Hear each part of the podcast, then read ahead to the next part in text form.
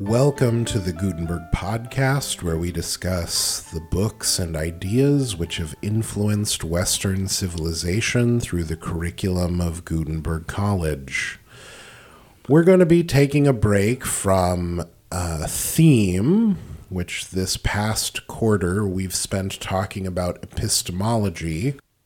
And probably for the rest of the year, we will just be doing a grab bag, the nature of which you'll be familiar with if you followed our first year of this podcast. So, to do that today, I have Eliot Grasso with me to talk about the transition from the Reformation to the Enlightenment. Welcome, Eliot. Thank you, Gil. It's great to be here. The last episode where we talked about the period of history before we started focusing down on epistemology specifically, even though we were talking about philosophers in roughly chronological order, we weren't really focused on history, was way back in the episode where Naomi and I discussed Boccaccio's Decameron. The next couple of readings that will be happening in the Gutenberg curriculum are concerned with the French Revolution. So today, is a broad outline of how did we get from the Middle Ages and what were the general cultural touchstones of the Middle Ages in the West, and how did we get from there to the American and French revolutions? We're not necessarily going to talk specifically about the causes of those specific movements but we're going to be giving a general historical overview of how did we get from the Middle Ages to what we might call the Enlightenment. Where would you like to begin, Eliot? Well, I think one thing that's helpful to discuss with respect to historical trajectories is the difference between underlying causes and trigger issues. And I'd like to actually start with a, a, trigger issue for the French Revolution. I know that we said we were not going to talk about the immediate causes of this thing, so I won't go into too much depth. But one of the trigger issues of the French Revolution was this absolutely terrible crop that they had in 1787 there was so much rain and hail. There was hail coming down the size of baseballs and it was absolutely destroying the crops. And in the wake of this, the cost of a pound of bread, the average Frenchman in the 1780s ate two pounds of bread a day. That was more or less their entire diet. The price of bread skyrocketed because the grain had been destroyed by this incredible hail that came down in the winter prior. And so, what ended up happening is the cost of food goes through the roof. People can't feed their families. There's mass panic about survival.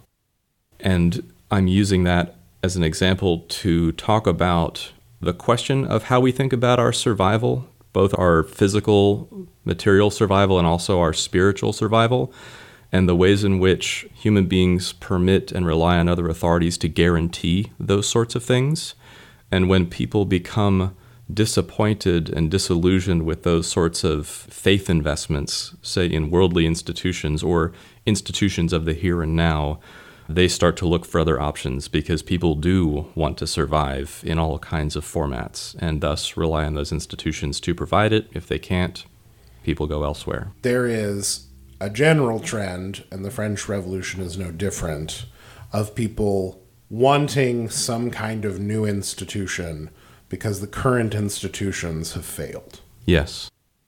All right, so given that trend, let's go back to the Middle Ages then and let's talk about what institutional failures were there that led to the peoples of the Middle Ages being up for a new institution.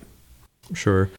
Well, the interesting thing about the Roman Empire is that at its height, it spans a million square miles. So Rome is quote unquote politically unified under the emperor who is in Rome, but culturally it's very much fragmented. There are different languages, currencies, climates, what have you. And so there's a sense in which people are fine with Rome being on top or being Roman, as it were, insofar as it permits and encourages their survival. As Rome as a political centralized entity starts to collapse in the 1460s with the invasion of the barbarians over the Rhine River and as they sweep down through North Africa and then down through the Italian peninsula, the remaining bureaucrats who are localized to take care of communities and parishes and things like that are their bishops, their episcopos, their overseers. And so the nature of taking care of local people groups as they are united under this very large, expansive, overly extended Roman Empire transitions into localized and fragmented populations that kind of sit under the umbrella, uh, of Christendom.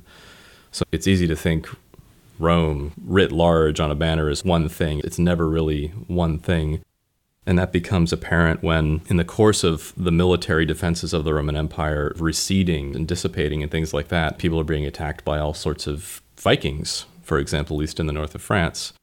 And you have these political structures that emerge, say, through feudalism that are protective mechanisms. So, one thing that failed is the Roman military. The Roman military wasn't big and strong enough to adequately take care of a million square miles of land. And I don't know if any institution has ever successfully done that. So that's one piece.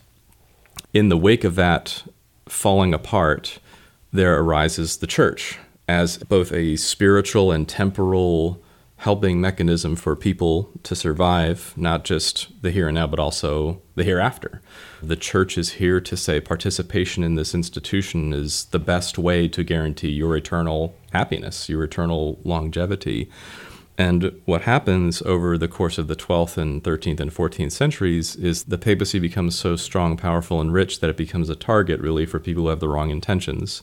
And those people are effective in infiltrating that office and cause division, say, in the Great Schism in the West, which takes place in, in the 14th century. So you have, at what point, one pope, then two popes, then three popes who all refuse to, for the betterment and coherence of the rest of the church, refuse to step down, believing themselves to be rightfully elected.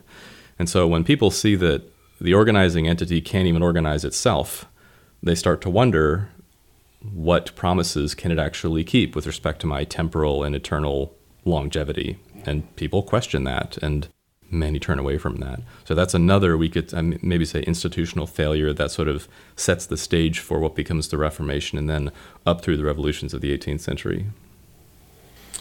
So we have with rome when rome is in its heyday it is expanding it is uh, bringing a certain political organization, and the Romans famously let people, as long as they were giving tribute, do their own thing. So there was a measure of freedom that might be different if you were being overtaken by a different overlord. But then as it begins to lose its momentum, the cracks that the Roman Empire was holding together become more apparent. Yes. And they start to break apart. And we're then left with Christendom, which does have some institutional power because you have those bishops controlling each area. But as that wears on, it becomes clear that this is also insufficient, at least organizationally, which culminates in the Reformation. So, lay out what are the major events of the Reformation and how do we go from that being the new institution that's providing hope for folks for whatever they're hoping in to the next phase of Western history? Well, I mean, there are a number of major things I think that happen. So if you're just imagine yourself in your society for a moment, and when you see that there are problems or that the ones who you are hoping will deal with the problems that you can't deal with apparently can't deal with them. Well, what do you start to do? You might start to look for other options, other solutions, other ideas, other questions elsewhere that can help you interact with the complexities and challenges that you personally experience. I suspect the people of the 15th century were no different in that regard. So, what happens interestingly in, in the 1450s are, are two things. One is that the Muslims successfully conquer Constantinople in 1453 in May, this long standing city of Constantines that was established in the 330s goes down. This is the Eastern Roman Empire. Prior to and consequent to that, a lot of the Byzantine Greek language scholars who have been teaching philosophy and rhetoric and language and all literature in this part of the world leave. Where they go is to Italy. They go to Florence because Florence is the wealthiest city, or maybe second only to Rome, in the entire Western continent. They're wealthy because they have the market cornered on the what was then the international banking industry and also on the wool trade in the Mediterranean. So there are wealthy people who have questions, seeing that there are problems with leadership, there's inconsistency. They want to know are there other options? Greek speaking scholars arrive with your Plato, your Aristotle, your Aeschylus, and more, and say, look, they had these same questions, but they have different kinds of answers. And so people become very interested in what are they asking about and how are they answering it? And are these workable solutions? Are they better than what we had? I know they had problems in the past, but that was a long time ago. Things are different now. We'll handle it better. There's all the kinds of thinking then about how to deal with the complexity. In tandem with that, what you have in the 1450s later and 60s is the proliferation of printing presses. So Johannes Gutenberg, centered near Mainz, Germany, is, is working in secret to produce in great quantities and with greater efficiency and lower cost, first of all, Bibles, but that movable type printing technology is, is replicating very fast.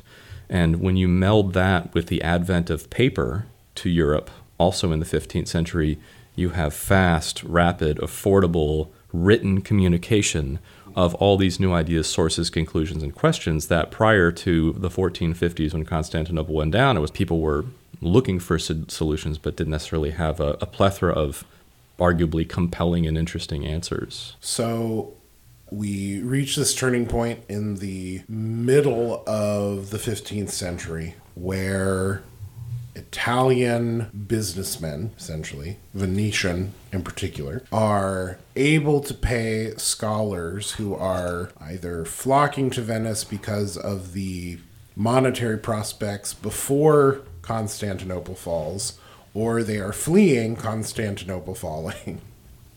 and the marketable skill that they have is their scholarship.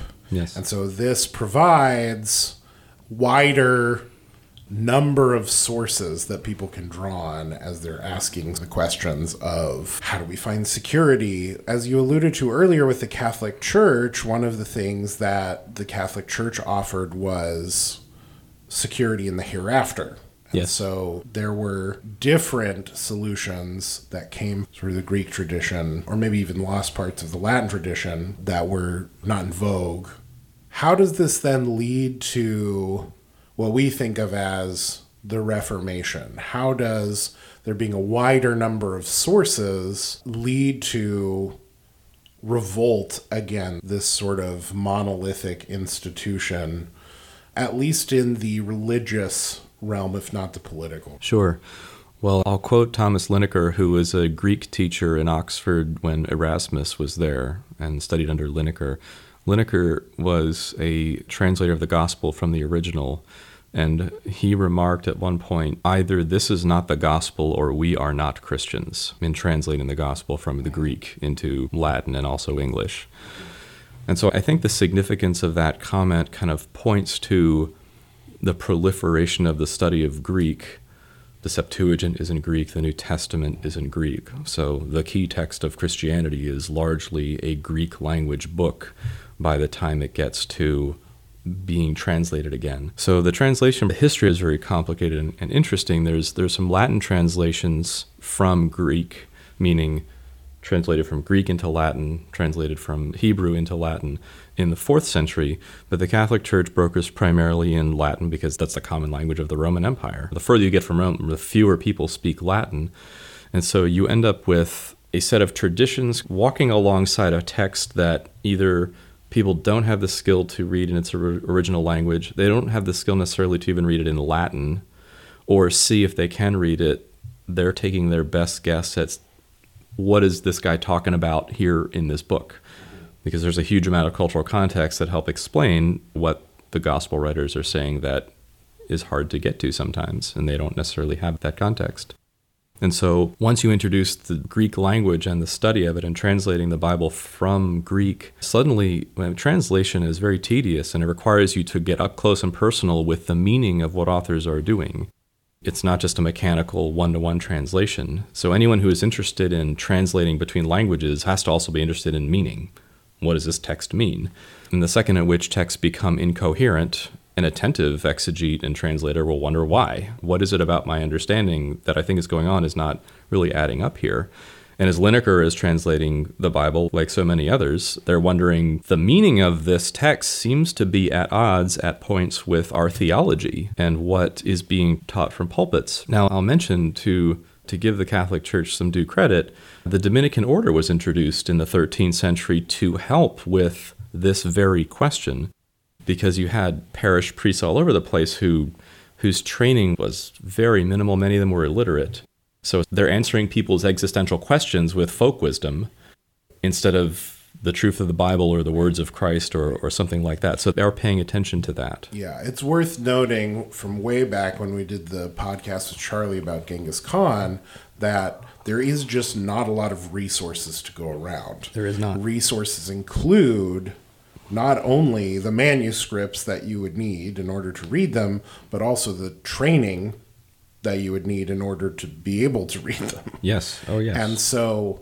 Europe is so impoverished after the fall of the Roman Empire that they don't even have what we in our time consider basic education.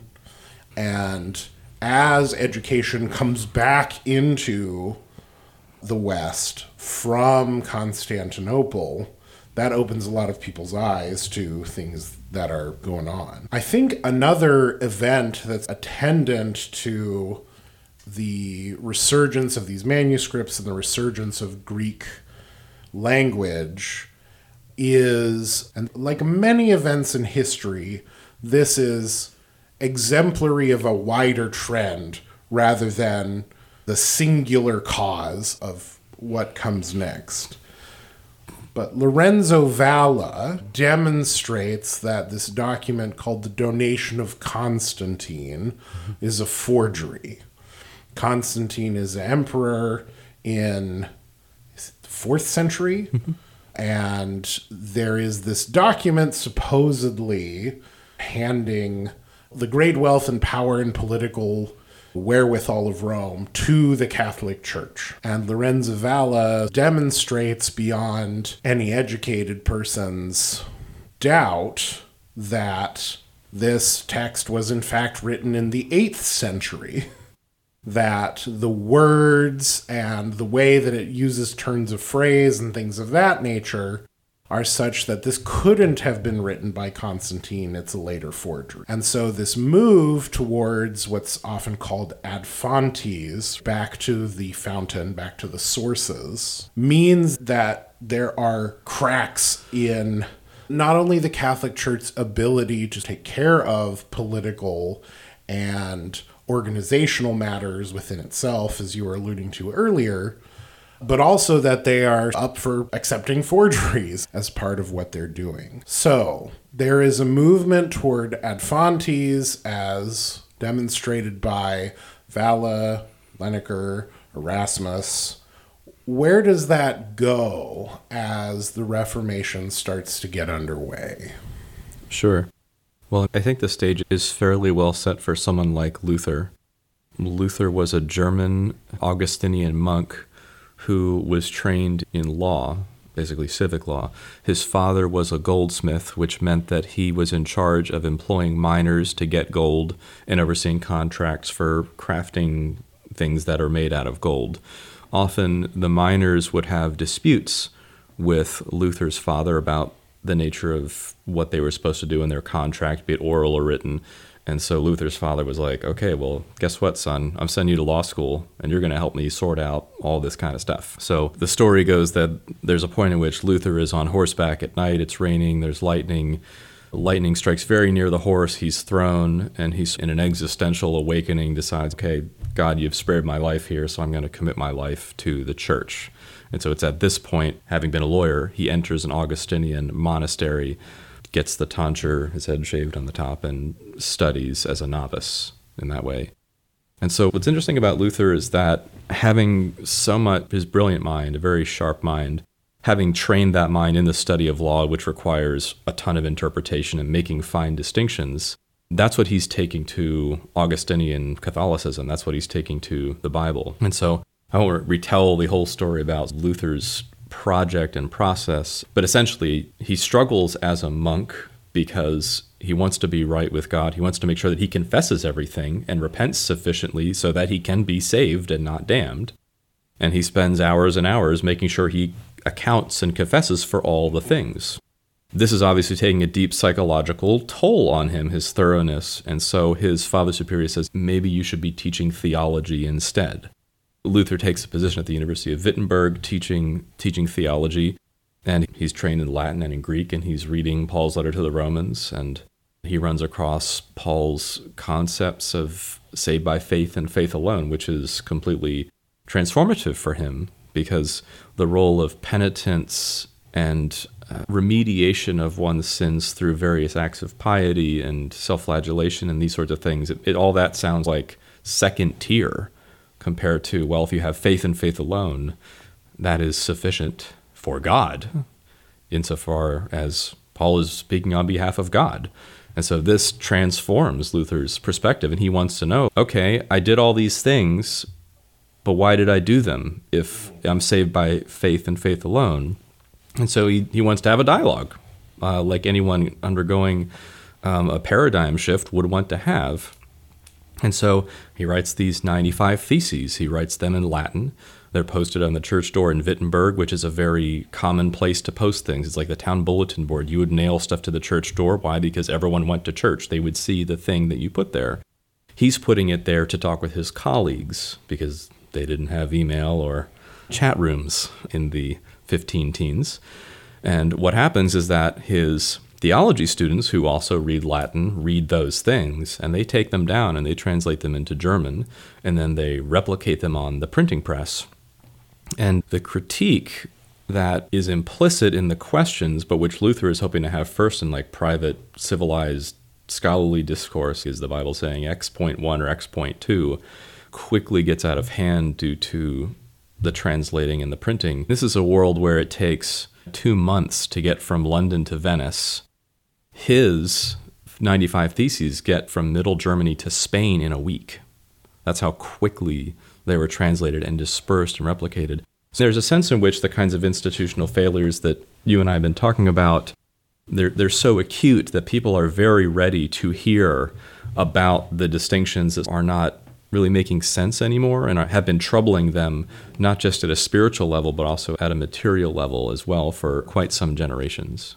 The other thing in the 95 Theses in particular is there is a building project going on with the Catholic Church.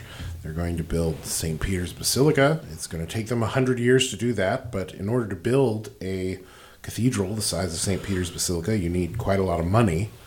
And one of the means by which they started to put together the money to build St. Peter's Basilica is Pope authorized officials in Germany to sell indulgences.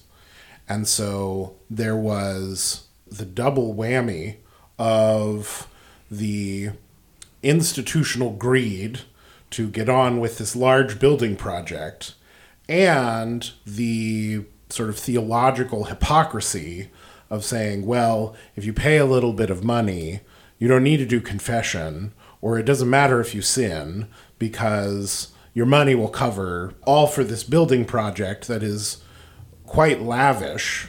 Again, at a time where Europe is not extensively wealthy. They're better off than they were in the heart of the Middle Ages but it is still quite an elaborate and elite move to try to build this basilica. And so that's part of the criticism that Luther can leverage here is not only do I have questions about this theology, but again, we see the institutional abuses that are going on with the Catholic Church. Yeah, and if I could add just a side note here about the nature of these indulgences and taxation in Europe in general, it's hard to overstate that if you're building St. Peter's in late medieval Europe, that's like building the Space Needle in a third world country. And it's like asking the members of those country to give you their food. So that you can build it. Taxation wasn't just coins, it was bales of hay, it was wine, it was olives, it was animals, these things that people needed for their livelihood yeah. that they believed in good faith. Okay, well, my authority is telling me that if I donate this money or this sheep or these taxes, that my loved one will not have to suffer in purgatory. The actual mechanism for the indulgences was the Pope sold the right to sell indulgences to these German officials. So the German officials are the ones handing over money, and then they have the ability to go squeeze people for the price of the money that they gave for that building project. So the Pope is working in coin and things that you can use at banks and financial institutions, but then that gets translated yes. to more pedestrian sorts of means. So we've begun to see the cracks in the institution of the Catholic Church. We discussed how there's a failure for it to organize itself, there's a failure for it to provide the sorts of protections that Rome could provide. We see that there's a hypocrisy there, and the Reformation begins to be very appealing because it's offering an alternative to the institution of the Catholic Church. Now, to be fair, after Luther and the other reformers come on the scene, the Catholic Church does conduct the Council of Trent, which is a reforming movement within the Catholic Church. Very often, in naive Protestant tellings of history, you have the Reformation come along and that's a death nail in this corrupt institution. And then the Reformation sort of carries on the legacy of the West. But that is a oversimplistic history. The Catholic Church is still with us, and it is still a very flawed institution. But during the time of the Reformation, Protestantism is going to be forever a presence in the history of the West from this point forward. But the Catholic Church does take these criticisms seriously. And I should say, just to cover our bases, that during the previous history of the Catholic Church, there had also been reforms made, like you mentioned, with the Dominican orders and so on. So it isn't as if the Catholic Church is just continually sloping downwards. It's ebbs and flows and its trustworthiness. But because of the spark of Luther's protest and the fact that there was all of this kindling in the form of the ability to disseminate information through the printing press, etc., that means that there is no putting the Catholic Church back together again, at least in the entirety that it had been, say, in the middle of the Middle Ages. Yeah, no, I think that that makes a lot of sense. And I mean, I think it's not unhelpful for Protestants to consider that in reality, probably no one loved the Catholic Church more than Martin Luther. And it was the warts on the face of the bride of Christ that he wanted people to care about and to attend to those sorts of things. And when it became clear that the ones who were making decisions were either in not a position or unwilling to address those sorts of wounds, that's when Luther realized, okay, I see, I'll have to do something different. Yeah. I think that one of the things that I am flummoxed by on occasion is, in general, how poor Protestant education is in comparison to Catholic education, or particularly Jesuit education. The ability to have an institution means that there's a kind of stability that can be brought to bear in education specifically. Whereas Luther seems to have had this assumption that if everybody just read the Bible for themselves, they would end up with the same conclusions that he did. And that ends up being one of the, I don't know if it's an irony of the Reformation, but it turns out when everybody is allowed to read the Bible, that everybody has a different opinion about what it says. Well, sure. Well, the famous Catholic critique of Lutheranism is you've traded one pope for a million popes. Right, right. And so you have fairly early on in the Reformation, you have Zwingli and various other reformers getting together with Luther to hash out and see can we come to some sort of agreement about what are we going to do in the rubble of the Catholic Church. And it turns out they all disagreed significantly enough that they all went off and did their own thing. So take us from there, Eliot. What happens next? Well, I think as Europe sees the kind of collapse that happens in terms of institutional trust in the wake of the early 15 teens, that's used as a justification for all forms of rebellion against all kinds of authorities. People start to wonder, my lords and vassals, I'm just a peasant. By what right do you rule now if it's not by the right of God or the right of the church or, or things of this nature? Because you're supposed to be protecting us and taking care of us, and, and we're over here starving. So you have peasant revolts that emerge in the 1520s, which Luther roundly decries. He says, You have no business, peasants and serfs, responding like this and using this as an excuse to do that. And so, what happens throughout the rest of the 16th century and well up until 1648 with the Peace of Westphalia after the Thirty Years' War is various forms of Protestants and Catholics attempting, sometimes successfully, largely unsuccessfully, to live and do business as next door neighbors. So, in some places, it works for a time. So, example, in France, Henry, King Henry IV instituted uh, the Edict of Nantes, which was an edict of toleration for Protestants. France was a Catholic country. His Majesty in France was the most Catholic king. But Henry IV said, okay, well, we have to live with our brothers and we're going to do so peaceably. So you have things like that that are instituted. But up through, say, the end of the Thirty Years' War in 1648, say Louis XIV changes the crown's perspective on Protestantism and he revokes the Edict of Nantes in 1685 with the Edict of Fontainebleau, which basically says if you're a Protestant, you can convert or get out, which is one of the reasons that England gets so wealthy and productive is all the hardworking independent Protestants who want to survive and do well leave Catholic France and go to Protestant England and contribute to the economy there. So, in trying to figure out how to live together, there are religious wars primarily in the Holy Roman Empire, sometimes spilling into eastern France. There's a culminating point which is known as the Peace of Augsburg. The Peace of Augsburg in 1555 basically reiterates his land, his religion. So, say if you're the Duke of Burgundy or something, and you decide that you're Lutheran and I live in your neighborhood, I got to be Lutheran too. Whereas if you say that you are Catholic and I live in your neighborhood, I have to be Catholic too. So that doesn't work very well. Particularly in France, there's the St. Bartholomew's Day massacre in 1572, where many hundreds of Protestants are slaughtered in the streets, tortured publicly, things of this sort.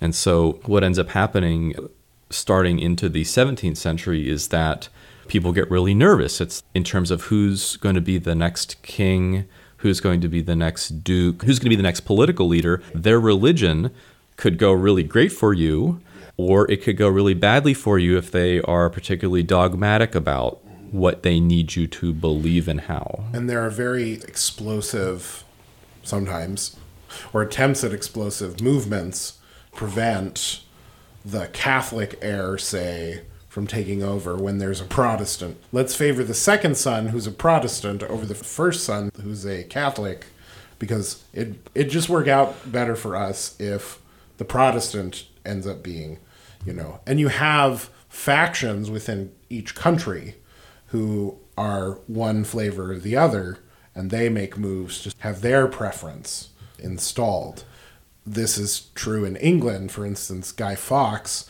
is a Catholic, and Parliament is largely Protestant. And so the gunpowder plot is let's put a bunch of gunpowder under Parliament and blow it up.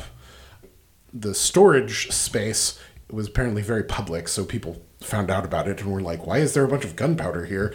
And they stopped that from happening. But if I can remove this ruler who is on the other team, then the alternative will be this ruler who is on my team. And so there is a a lot of instability under that rubric of who will be in charge next. Sure, and it's easy in today's society. You go out on the street and there's a million different religions and there aren't really any social repercussions if you believe something different from the person sitting next to you on the bus. In 1618, it meant that if you had a change of Holy Roman Emperor, uh, maybe you lost your job in the military, or maybe it meant that you couldn't serve public office anymore, or it was very high stakes, this kind of transition. And so in 1618, the question on the table for the Holy Roman Empire, which is basically modern day Germany plus a, a bunch of land on either side, was we have seven guys, seven electors who elect the next Holy Roman Emperor. We got half on one side, half on the other side, and one that can go either way. And so we go to have a meeting about this. And there's the famous defenestration of Prague, where some officials are defenestrated. They're thrown out of a window into a pile of horse manure. And this kind of triggers the, okay, well, I guess we can't talk, so we got to fight response over who's going to be the next Holy Roman Emperor. Are they going to be Catholic or are they going to be Protestant? And so that's one of the earlier world wars that happened in Europe, where you have nations from France, Germany, Austria, Scandinavia. The English are trying to figure out, like, what do we want to do in the Thirty Years' War? You've got Catholic France supplying money and weapons to the Protestants so that the Protestants will destroy their other Catholic enemies. It's very conniving so, World some, War II and, material. And sometimes you have, we're too weak to do anything, so we're going to be neutral. Oh, yeah? Right? You have I believe this is the case with England, is they go, we can't afford a war. Mm-hmm, mm-hmm, and yes. then you have extreme elements of the ruling party. So if you have a Protestant government, you have more extreme Protestants being like, no, we have to fight the war. And then it's not only the Catholics and the Protestants fighting each other, it's extreme Catholics against regular Catholics and so on. One of the things that I think is very interesting is that one of the places where this gets waged in England is in the Book of Common Prayer. The reason it's called the Book of Common Prayer is it's because this attempt to bridge this gap between Catholics and Protestants. Okay, can we write a book of prayer that everyone can accept, whether they're Catholic or Protestant? And Elizabeth is the extreme middle. If you're too Protestant, if you're leaning towards Puritanism, for instance, she will hunt you down. If you are a Catholic, she will hunt you down. She wants this compromise in the middle. And for those of us who have the history of the United States behind us, it's very strange to learn about this period in some measure because we assume that the opposite of tyranny is pluralism because that's the world that we live in. Well, obviously, we don't have a king because everybody should have freedom of speech and that sort of thing. And that is not the direction that Europe goes at the time. One of the things of, say, Calvin or Zwingli is they're called magisterial reformers. Why magisterial? Because they're magistrates. Because one of the things that happens when you have the Catholic Church it's very convenient that some of the sacraments are births, deaths, and weddings because that's how we keep track of who all's here, mm-hmm. whether they're coming or going. And this is how we know what inheritance law is. And the Anabaptist movement, their move was we think that believers should be baptized and not infants. One of the things that they said was, well, we think that people need to be adults who can make their own decisions in order to be baptized. And this arose around Zwingli, and Zwingli's like, yeah, but the problem is then we wouldn't know who lives here. If we're not baptizing babies, if we don't have christenings, then we don't have a register. I don't know how we would do it. And so the way in which the state interacted with its people was so mediated through the church that even when you begin to split off and have Protestant churches instead of Catholic churches, and you have Protestant states instead of Catholic states, those states are still more monarchical than we feel comfortable with in our modern American context. The other thing that I just want to mention as part of this period is it's very common to talk about Germany and France, and you said just earlier, basically modern Germany. But at the time, if you go find a map of the Holy Roman Empire, and it's just. It's vast. It's vast and it's a bunch of little provinces, like hundreds of little provinces. And they're all different colors if you look on a map because it's this is the Duke of such and such owns this place. And the Duke of such and such is like French. He's not they're not necessarily all German. No, right? like no, no. all of the Holy Roman Empire gets divvied up between all of these different nobles in all of these different countries. The Holy Roman Emperor himself can be Spanish in terms of his parentage, but he's French in terms of what titles he has, except that it's nominally an Italian position because it's the Holy Roman Emperor, but the Holy Roman Emperor is in charge of the lands of Germany. So all of that, all of the way that royal marriages and all of that stuff leads to this being immensely complicated because who's in charge of this thing is so beholden to these monarchical laws about who's the heir and so on and so forth. And so, even though there is this sense of there being more freedom, that's not necessarily the case. The people who who are experiencing greater freedom are these various nobles. They get to decide for themselves are we Protestant or are we Catholic? If you're a regular person on the street, barring you being part of some peasant revolt that gets shut down fairly quickly, you're beholden to whoever the ruling authority is. So, with all of those caveats out of the way, this is the fallout of the Reformation, which, as we talked about with Luther, is a good impulse, right? It's confronting hypocrisy, it's confronting this tyrannical desire for a building project that's totally inappropriate to the population that it's pulling from, right? So, good impulse, but it leads to this kind of chaos. How does Europe pull itself out of this chaos? So, the landscape of existential commitments in Europe becomes more and more fractured, which melds with political party and political opposition, which you alluded to in Elizabethanism. And so at the end of the Thirty Years' War, which ends in 1648 with the Peace of Westphalia, basically more or less saying, we're going to leave you alone for the most part if you're Catholic, and we're going to leave you alone for the most part if you are Protestant, and you do you, to put it in modern terms at the same time this is ending, there's the English Civil War that's taking place up north. It culminates with the execution of Charles I in 1649. And so we get 1648, the religious wars in on the continent end. In 1649, we have the execution of, of Charles. And so in the wake of this, Thomas Hobbes, who was a political philosopher, writes Leviathan basically saying the sovereign must be absolute, but let's not kid ourselves. He's installed by the people who surrender their rights in exchange for their safety. Forget about God installing the monarch.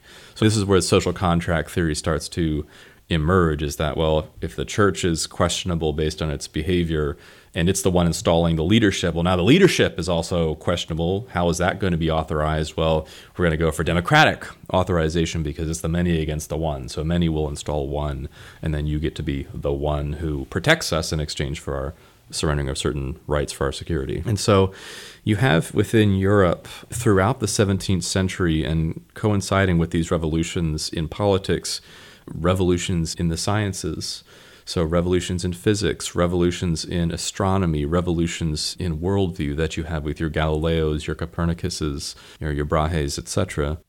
And so, Europe's sense of your average person's sense of where he or she is situated in the broader cosmos is being continually interrupted by questions about just the universe and what it is and where are we in it and where is God in it and where is our leadership? To whom, to whom can we turn now? Sorts of questions.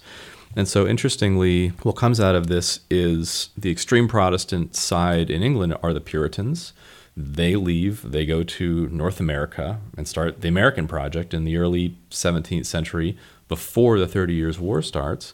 And so they survive there for, for many generations and expand and build and do their own work of civilizing the way that Europeans civilize new areas and things like that, build new areas, colonize areas. And so by the time the 18th century rolls around, you've got some interesting conflicts going on between these smaller, distant groups like the colonists and like absolutist monarchy.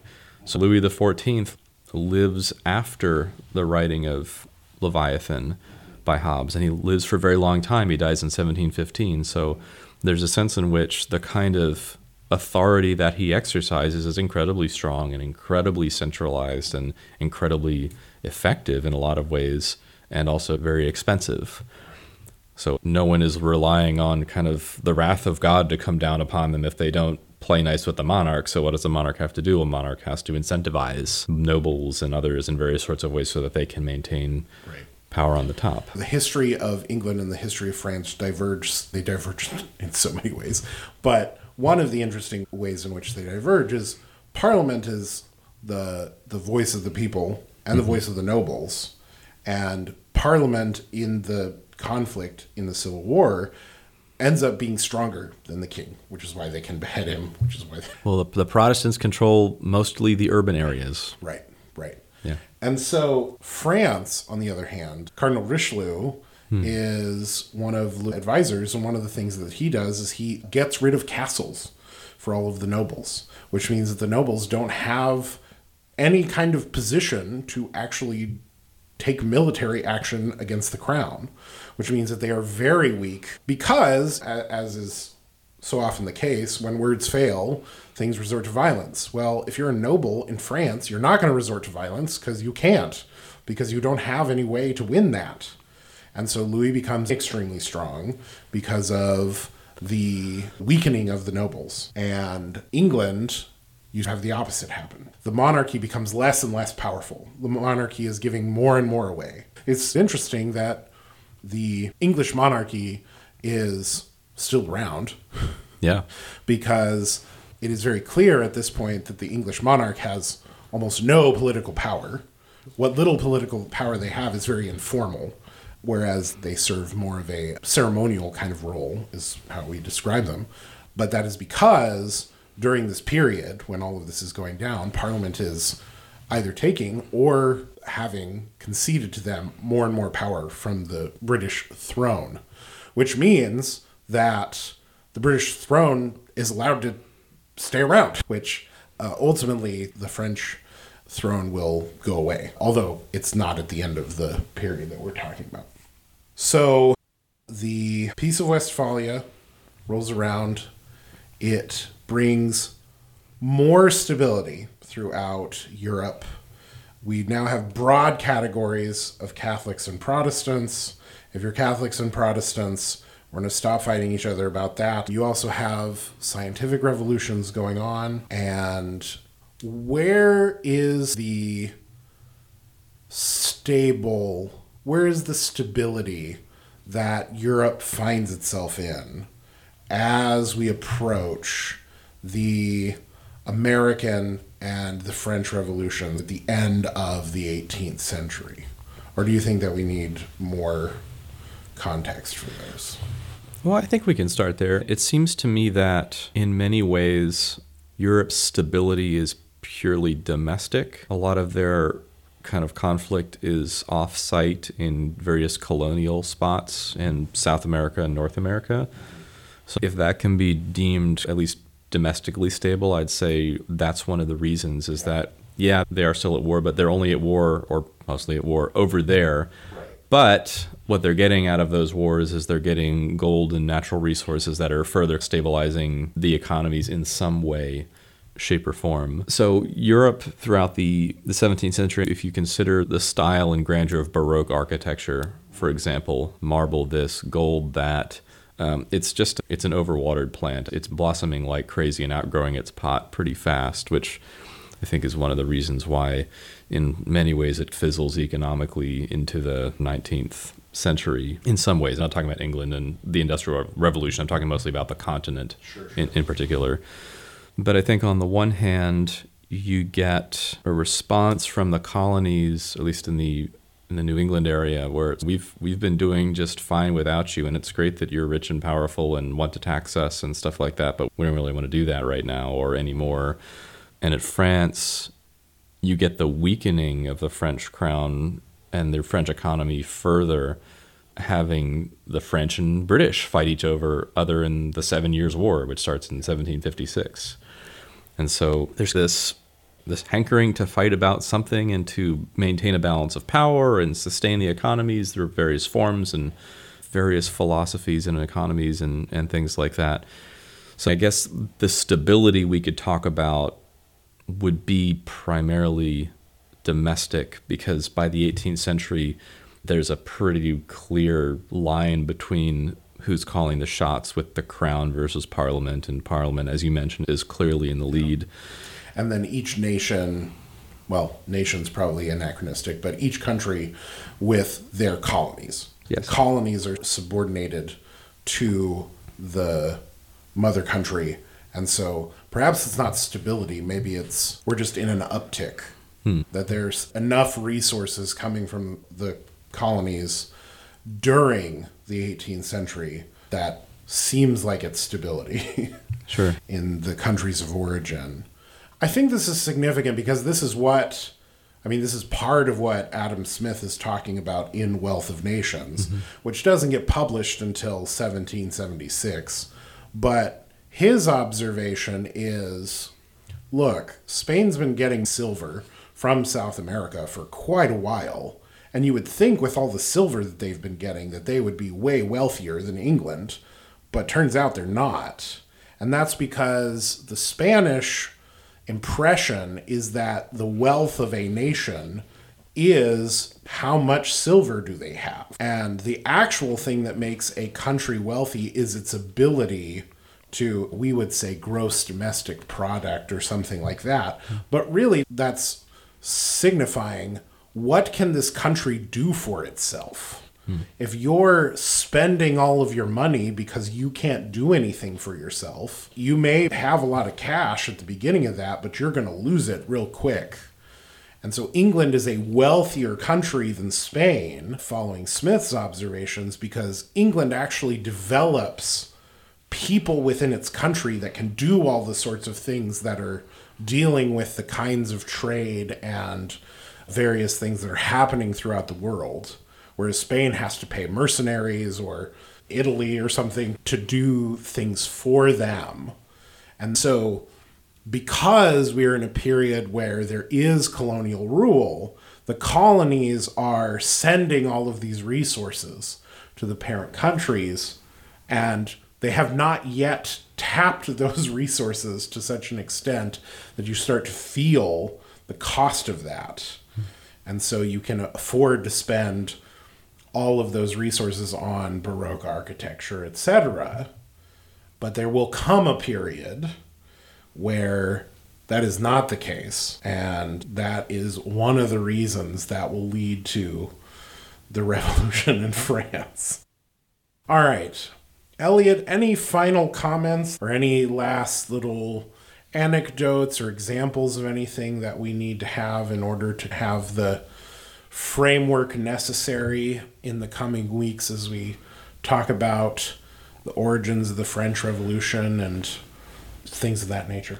Sure. I would add one more piece, which is that the impact of Newton's Principia in 1689 cannot be overstated. There's a part there's a number of reasons why this is. In broad strokes, if a human being can use mathematics to adequately and thoroughly articulate the motions of the heavenly bodies, then that means that science and mathematics are a far more powerful descriptive tool than we ever dared imagine. And if they can be more descriptive than we ever imagined, then perhaps they can even become more prescriptive than we ever imagined. Now, the question always comes up in a class where, okay, well, Joe Blow on the street's like not reading the Principia on his coffee break. So how how does that work exactly? Yeah. Well, the way it worked is that Voltaire started going over to England in the 1720s. He became persona non grata for his perspective on monarchies and abusive church authorities and stuff like that. So he would find himself in England taking a planned break from being a Frenchman. And he was just delighted with the English and how much freedom and ease they seemed to have in their lives, how much e- economic agency the average blacksmith had, just totally impressed him. And so Voltaire, being incredibly learned in languages, got a hold of Newton's Principia in Latin and basically created a Reader's Digest version of it in French and had it published in France. And so one of the things that kind of sparks the Enlightenment that kind of starts to reach its fullness in the 1750s and 60s is the access to new English discoveries in mathematics and sciences that are coming from Newton made accessible by Voltaire. And so I think it's this kind of final piece that gives people enough hope in bettering and perfecting this world that is sufficient to propel people through blood and violence in the revolution with the hope of crack some eggs to make an omelet sort of mentality having the church and the aristocracy thoroughly discredited over the past couple centuries of religious warfare and institutional failure and, and abuses of that sort. So I, I, would put that last piece in place yeah. for listeners to think about also. Yeah. I think that last piece is interesting because there's no silver bullet, as we were talking about during this past quarter in terms of epistemology, particularly the episode we did with Charlie about the science curriculum, which is we talk about we talked about in that episode how there Charlie used to have great hope in what we call the scientific method. Well, if we can just get this one move, this one technique to use to find truth, then that's going to deal with all of the problem. And that's seems like it's a perennial human temptation, as we've noted before. And having the hope that a mathematical description of sociology, for instance, that is a big thing during the French Revolution is geometric social planning and it lacks a context that I don't know feels obvious but was not because there was such hope in this new thing that we thought that it could revolutionize everything. I think that there is a little bit of a Jurassic Park reaction to any new thing that comes up for a lot of people. It's a fictitious story about people creating dinosaurs, but people have seen Jurassic Park, and someone talks about like CRISPR, a gene manipulation technology, or AI this past year, and people are, yeah, I don't know. Doesn't seem great.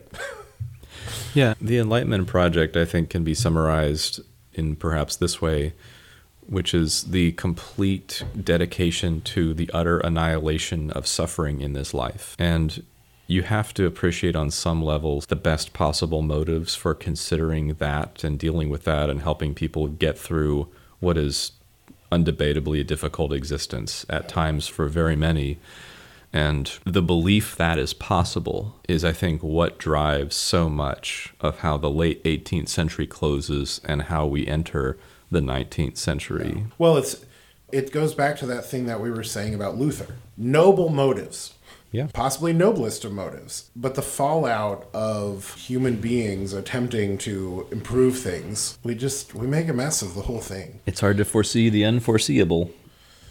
I don't know. There's something to and we'll talk about this more, I'm sure, as we go on to talk about the French Revolution as it is contrasted with the American Revolution. I don't know, there's something to people have to have messy, suffering full lives and that actually leads to less messy suffering than when you go, here's the prescription, and rush headlong into that. Well, I, it strikes me that there's a really big distinction in how one might posture oneself in response to this is hard and I'm going to yeah. do my best to live with it and confront it honestly yeah. and struggle with God to move forward versus this is completely unnecessary and it's only happening because bad people are making it happen to me.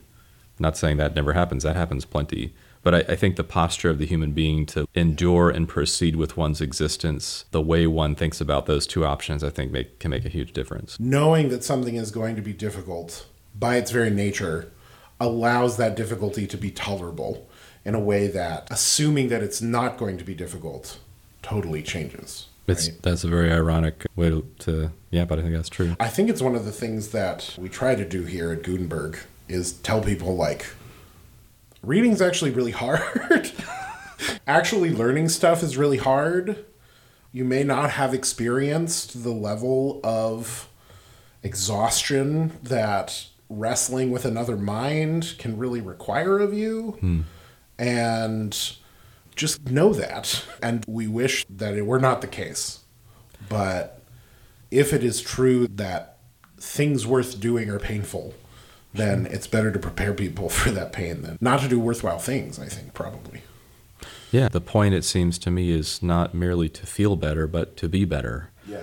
And that our options aren't between living an easy life and a hard life, but between living an easy life and a good life. I think there's a variation there because there's also a way of doing things where the nature of the difficulty is lied about so that you can simulate difficulty.